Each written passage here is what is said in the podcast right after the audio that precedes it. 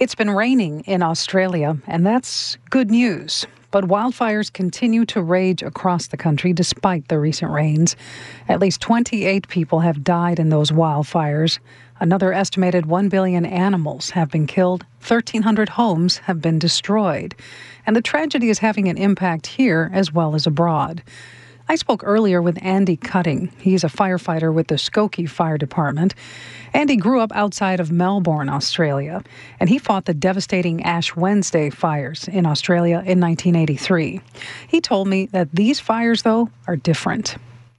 The big fires that I fought back in the 80s would last three, four, five weeks. These fires have been going since September, and a lot of these fires have basically amalgamated and become just monster fires. The biggest fires right now is in the uh, southeastern portion of Australia, around the New South Wales Victorian border, and it's literally millions and millions of acres. And knowing that area before the fires, it's beautiful, pristine bushland that's just going to be completely decimated. Andy, these fires seem like they're the worst fires that we've seen in Australia in many years. Why are they as bad as they are right now?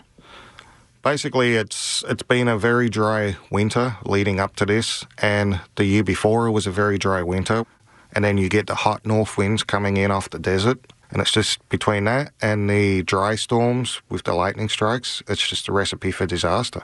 For those of us that are watching from afar, what is something that we might not really understand about what's happening right now there?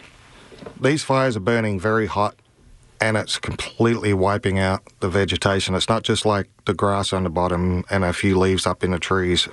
The actual soil burns, so it becomes like talcum powder. Hmm.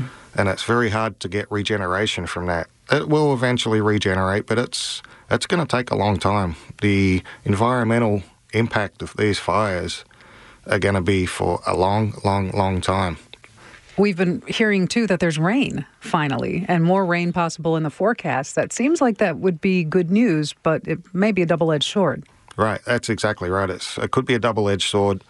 The cooler temperatures and the rain definitely help with the firefighting, but when it rains too much, then you start getting erosion and it becomes very, very dangerous for the fire crews. Andy, tell us a little bit about what it's been like for you to watch these fires being battled in Australia.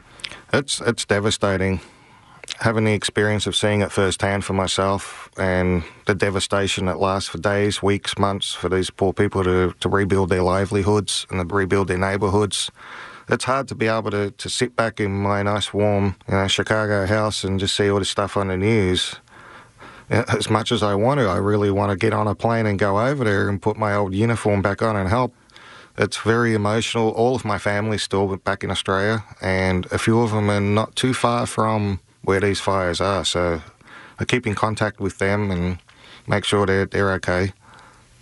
And uh, we understand there's a fundraiser happening as well. Can you tell us a little bit about that? Correct. There's, we're doing a fundraiser to uh, get funds to go to a, a charity in Australia called Blaze Aid. It is on Thursday, February 13th from 6 till 11 pm.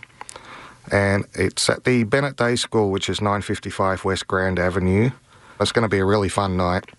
And, and you've actually mentioned that um, visiting Australia at some point right. would be a, good, a big help. Right. Once, once the smoke settles a little bit, go over there, spend some money. I mean, even though these fires are big and unprecedented in size, they're not affecting basically a lot of the tourism spots. So people are, are worried, oh, we can't go to Australia because it's all on fire. Well, that's not really true. That's Skokie firefighter and Australian native Andy Cutting. You're listening to WBEZ.